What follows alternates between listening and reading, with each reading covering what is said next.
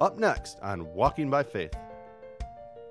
And there's some of you, you need to start praising right now. You haven't got all the answer, but you've seen the start. You've seen the foundation. You need to stand up. You need to start to praise God. You need to thank Him that what He started, He's going to finish. You're on television, you're online, wherever you are, you stand up. You begin to thank Him. He started the job, He's going to finish the job.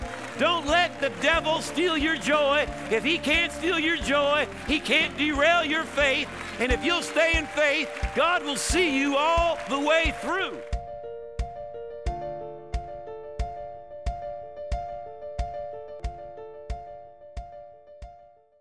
Hello, I want to welcome you to Walking by Faith. And today we're going to be talking about discovering and living your God given dream. God has a dream, a destiny, a purpose for you.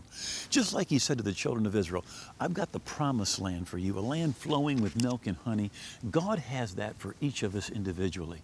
You were created with a purpose, with a destiny. The Bible says in Ephesians 2:10 that God has prepared good works beforehand for you to do, that He's prepared paths ahead of time for you and I to take. We are not just out there without purpose. There is a purpose, there is a destiny. I want to talk to you today about discovering that destiny, flowing in that purpose, and living your God given dream.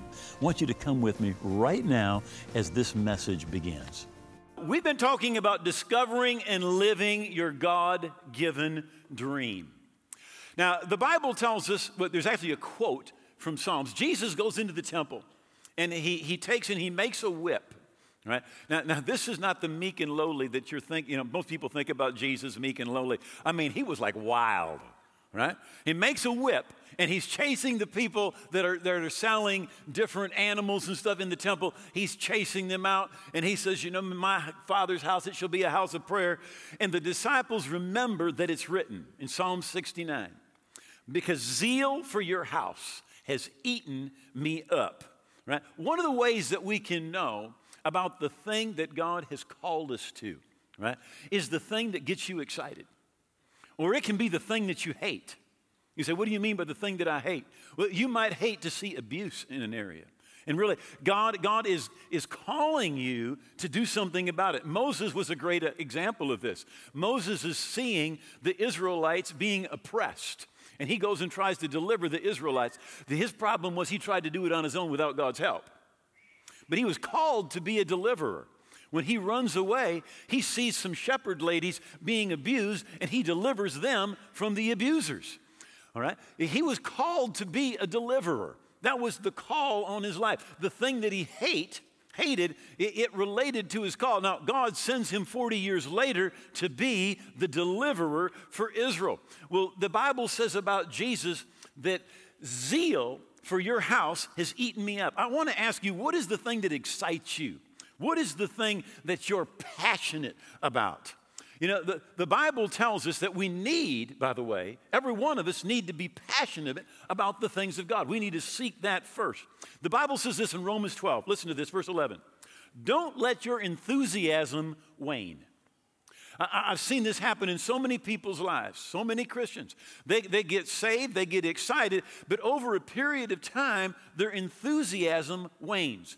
Now, the Bible says don't let it. In other words, when it wanes, it's not God's fault, it's our fault. How many of you know He's great?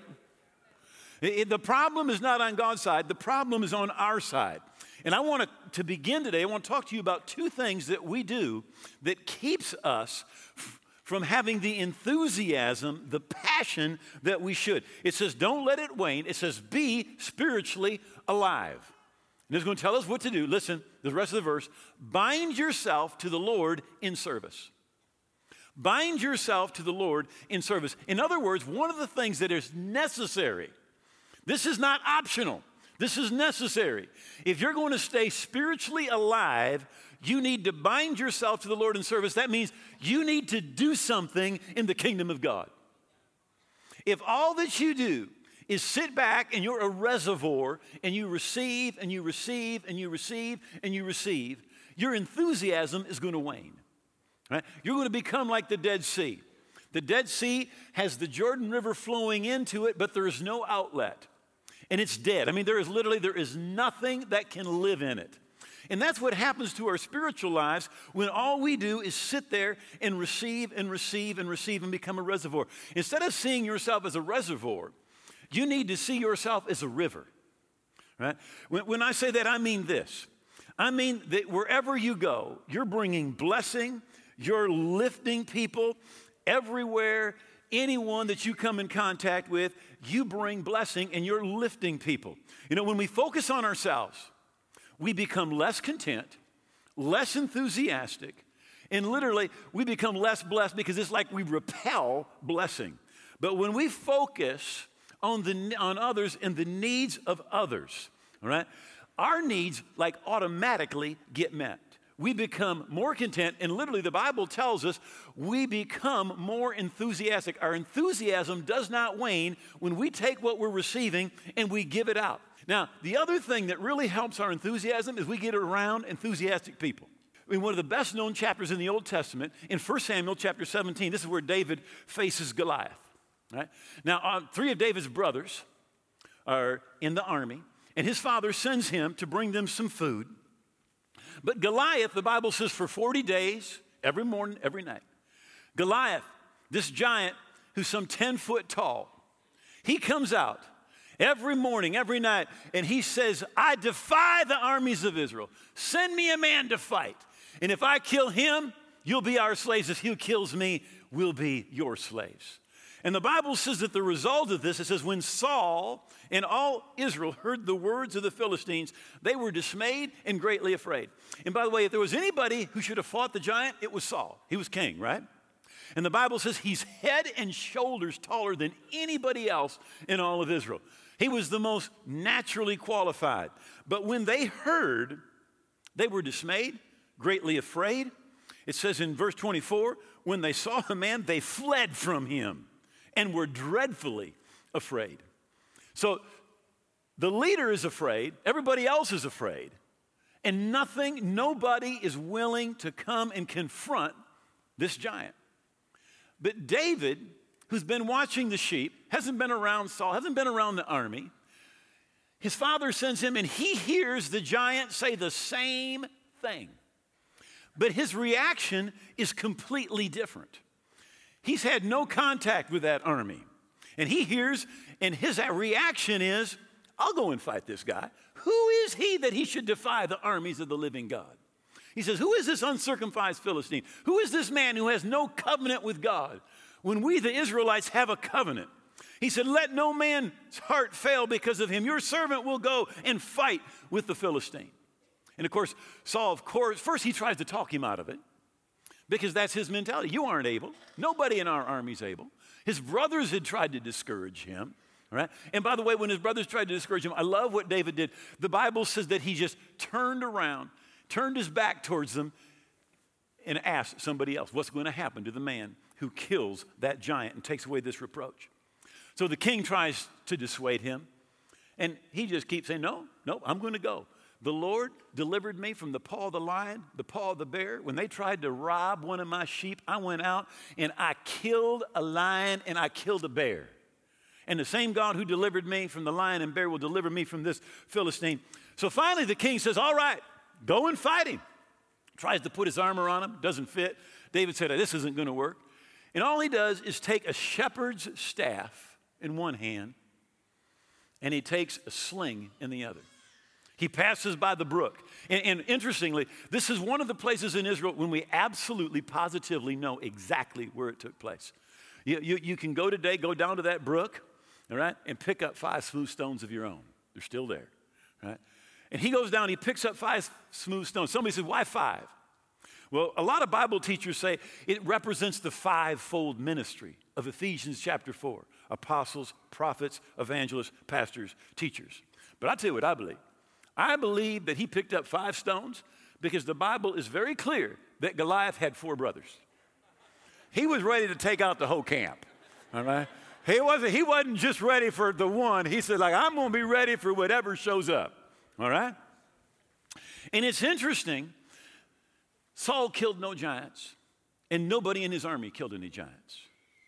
David was a giant killer, and the Bible records specifically when each one of Goliath's brothers were killed, and they were men that David had trained. You know, giant killers kill giant killers. It's really important who you hang around. So David goes down, the giant sees him come and says, Hey, you come at me with a stick? He said, I'm gonna kill you. And he cursed them, the Bible says, by his gods. But David said, You come against me with a sword and a spear, but I come against you in the name of the Lord of hosts, the God of Israel, whose armies you have defiled. And today I will deliver, God will deliver you into my hand, and I will feed you in the carcasses of the Philistines to the birds of the air and to the beasts of the field. And he threw that stone. The Bible says it hit him right in the forehead. It sunk in. He fell down. David went and cut his head off. Now, here's what I love about this story the giant said, and then David said, and then David ran at the giant, knocked the giant down, killed the giant's head, excuse me, killed that giant, took his sword, cut his head off. And the giant said nothing else. Do you know when David talked back to that giant, that giant was surprised? You say, why? Because nobody talked back to him since he was in the fifth grade. When you're 10 foot tall, nobody messes with you. And when you weigh 350 pounds in fifth grade, you got it made, you know? He was shocked. But there was a battle that was going on, and it was a battle of words. And David, he had the last word. He ran at that giant after he spoke, and God delivered him into his hand. Now, here's what people said the, the army, they saw Goliath, and they said, He is so big. How could I ever kill him? I think David said, He is so big, how could I miss? different perspective. Different perspective. David was looking at how big his God was, they were looking at how big the enemy was. And I want to encourage you today by letting you know that your God, He is great. The Bible says in Psalms 19, verse 1, the heavens are telling of the greatness of God. The heavens are telling or declaring the greatness of God. I wanted to introduce you to two stars. Some of you may know these stars. One of them, uh, it doesn't look like it, but they actually pronounce it Betelgeuse. That makes it easy to pronounce. Betelgeuse is 640 light years away. So if we got in the car and we drove at the speed of light, 160, 60, what is it, 186 miles per second, we'd be lapping the earth seven times every second. And we did that for 640 years. We would get to the star Betelgeuse, which, by the way, that star is two, well, well this way, over two quadrillion Earths, quadrillion Earths fit inside of Betelgeuse. Now, I, I, I quadrillion, I, you know, I, I know about the national debt. I knew a little bit about trillions, but I'd never even heard of a quadrillion. Right? So this helped me understand what is a quadrillion. Right? A million seconds ago is only 12 days ago. A billion seconds ago is 31 years ago. A trillion seconds ago is 31,000 years ago. A quadrillion seconds ago is 31,709 years ago. And two quadrillion, so that's what would it be? Two, two billion billion Earths fit inside of Betelgeuse. But that's not the biggest star. The biggest one they found is UV Scuti. Now, UV Scuti is 950 light years away, 950, uh, excuse me, 9,500 light years away. And we can put 6.6 quadrillion Earths inside of that one star, UV Scuti. And again, what's a, what's a quadrillion? It's a trillion trillions. But this is six quadrillion that fits inside of that one star. So you say, what does that mean? That means that the prophet was right. And he said, Is there anything too hard for the Lord? Is there anything? We look at our problem and we think our problem is so big, right? But the truth is, our God is so big that, there, that the prophet said there is nothing that is hard for the Lord. The heavens are telling the greatness of God. Our God is so great that we cannot even wrap our minds around how great He is. And I understand there's going to be opposition in life. Now, I want to talk to you about something that we don't do that is necessary for breakthrough in most of our cases, all right? And I want to talk to you about praise, but I want to talk to you about it a little bit different. I want to talk to you about praising God and celebrating in advance before things happen. When, the, when, when, when, when we begin to see the hand of God move, begin to praise. Now, in the book of Ezra, Ezra is coming, eh, eh, has come, and the temple has been destroyed. And the Bible tells us that he gets the people together, that he motivates the people, and, and they, they lay the foundation to the temple. And when they laid the foundation, now the Bible says the priests stood in their apparel with trumpets, and the Levites, the sons of Asaph, with cymbals to praise the Lord according to the ordinance of David. And they sang, and, and they're praising and they're giving thanks, and they're saying, For the Lord is good, for his mercy endures forever towards Israel. Israel. Then all the people shouted with a great shout. And when they praised the Lord, because the foundation of the Lord was laid, it said the sound of their shout was loud, and the sound was heard afar off. Now, here's what they began to do they began to praise God when the foundation was laid. You got the picture? There's no walls, there's no roof, there's no altar, there's no candelabra, there's no menorah. There is no, all they've got is a foundation. And when the foundation gets laid, they begin to worship, they begin to praise God because what God begins, God sees through to the end. Now, what we tend to do is we want to wait until everything is already taken place all right? And then we want to praise God, all right? But faith sees from the beginning where God is going in the end, and we need to begin to praise when we have the partial answer. We need to begin to celebrate and to thank God when He begins to complete that dream, all right? Because what God starts, He finishes, all right? And literally, what happens when we begin to praise God, all right, it's the joy of the Lord that is our strength all right? And when we begin to praise Him, all right, the joy comes and strength comes. If you don't lose your joy, the devil cannot derail your faith. And what we need to do is we need to stop waiting until we've got all of the answer, and we need to start right now and there's some of you, you need to start praising right now. You haven't got all the answer, but you've seen the start. You've seen the foundation. You need to stand up. You need to start to praise God. You need to thank Him that what He started, He's going to finish. You're on television, you're online, wherever you are, you stand up. You begin to thank Him. He started the job, He's going to finish the job.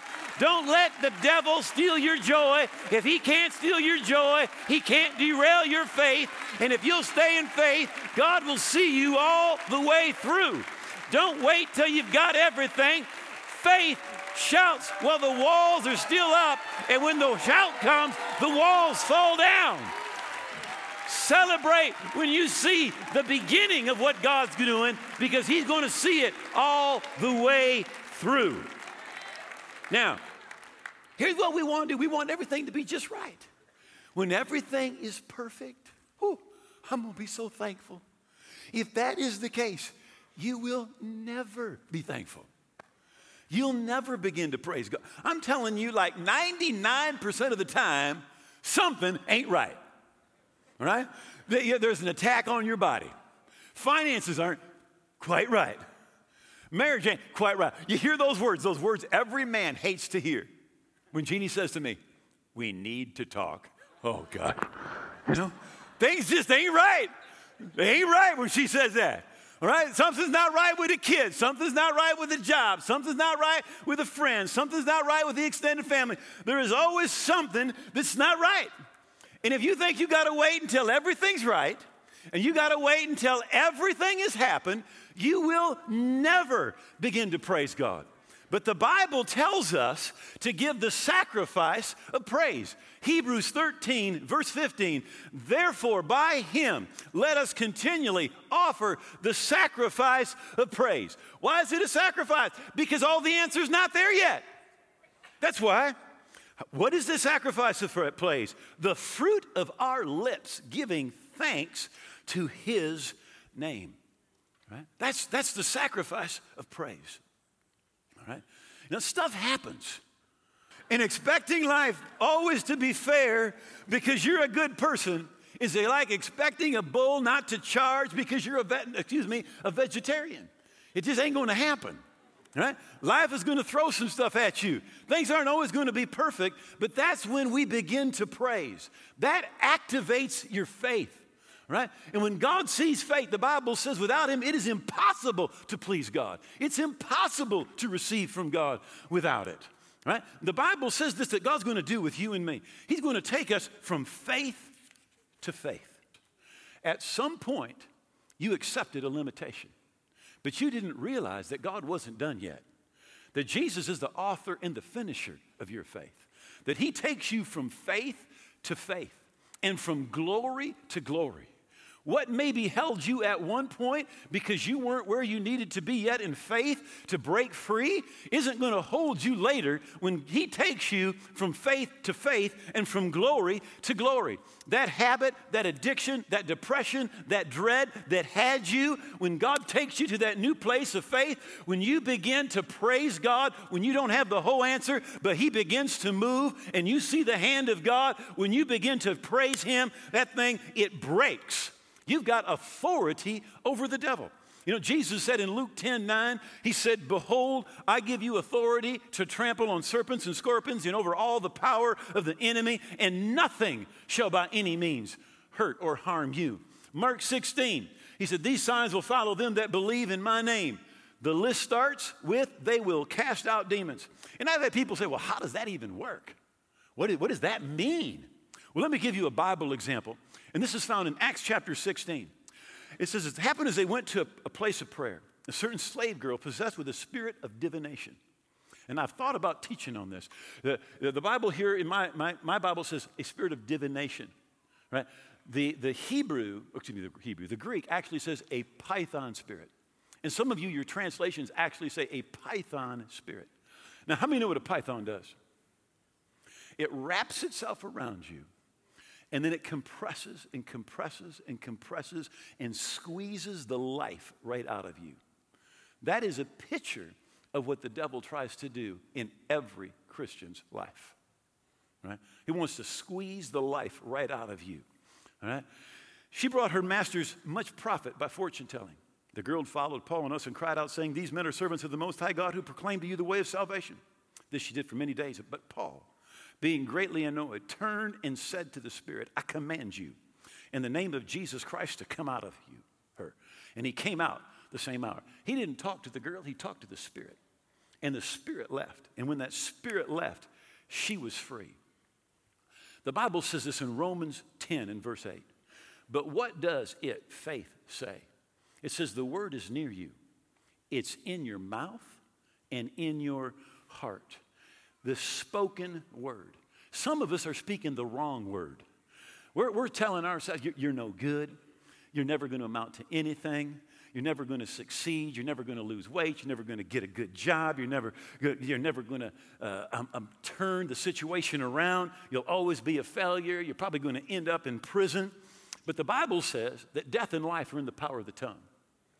And they that love it will eat the fruit thereof. The Bible says the word of victory the word of deliverance, the word of salvation, it's near you. It's in your mouth. It's in your mouth and it's in your heart. Right? And we need to have that heart and mouth connection. What's in your heart needs to be coming out of your mouth. Right? Right? The Bible says this in Micah. Listen, Micah 2:13. The one who breaks open will come up before them. And by the way, the one who breaks open is the Lord. And they will break out. That's us and pass through the gate and go out by the way, and their king will pass before them with the Lord at their head. God is the God who breaks open. He breaks it open so that you and I can break out. And we need to break out of the negative thinking, the insecurities, our depression, our past failures, hopelessness, that self defeating mentality that nothing is ever going to change. God breaks open so that we can break out. But one of the things that is necessary to break out is we've got to praise before we see the entire answer when God begins to move, and we've got to make sure that our mouth is speaking the right thing. You know, the devil will tell you, you haven't made it, you're never going to make it. I, I want to tell you that there, you, it is not too late. The Bible says in Hebrews 4, it says the one thing we should fear is that anyone has missed their chance. I want you to know something that God has got a call and a gift in every single person that's here. And don't think of your life. Don't think of your life as a reservoir. See it as a river where every place that you go, you're to be a blessing. You're to lift. You're to help. You're to add value. You're to encourage people and point them towards our King of Kings. Say, as you've been watching today, as we're talking about your God given destiny, living that dream, discovering the dream, and in your heart, you realize this I'm really away from God or I'm not right with God, but I want to be right with God. I want you to bow your head and pray this prayer with me from your heart. And if you will pray this prayer from your heart, this is what God says you will be saved. Romans 10, verse 13. Whosoever will call on the name of the Lord will be saved. We're going to call on his name the way the Bible shows us to. God's promise is, will be saved. So pray this prayer. Make these words your own. Just speak this out loud. Just say, Oh God, I believe Jesus died on the cross. I believe his blood paid for my sins. I believe he rose again. And I receive him as my Lord and Savior. I'm going to live for him every day. I turn my back on my old life. I'm not going to live for myself. I'm going to live for Jesus. I thank you, you've heard my prayer, that I'm forgiven, that I'm your child, a part of your family, forever and ever. In Jesus' name, amen. If you prayed that simple prayer from your heart, God heard that prayer, and you are right with God right now. Romans 10 13. God cannot lie. That's His promise. Now, we want to help you keep growing spiritually. And one of the things that we want to do is we, I wrote a book. I want to get that book to you free of charge. You can download it right now. Or if you need a hard copy, we can get you a hard copy of the book, but it'll help you keep growing spiritually. Now, if this program is blessing you, please pray for us, help us financially as we're taking the gospel around the world. Thank you, and God bless you. In Matthew 18 19, Jesus said, If any two of you agree concerning a matter on earth, it shall be done for you. We believe that God acts powerfully when we come to Him in prayer. Please call now to let us know of your prayer requests so we can begin praying for you. Thank you for watching Walking by Faith. Walking by Faith is made possible in part by the generous gifts of our viewers. If you would like to contribute to reaching the world with the gospel of Jesus Christ through this program, please contact us at Walking by Faith, 5120 Ivanrest Avenue Southwest, Grandville, Michigan, 49418.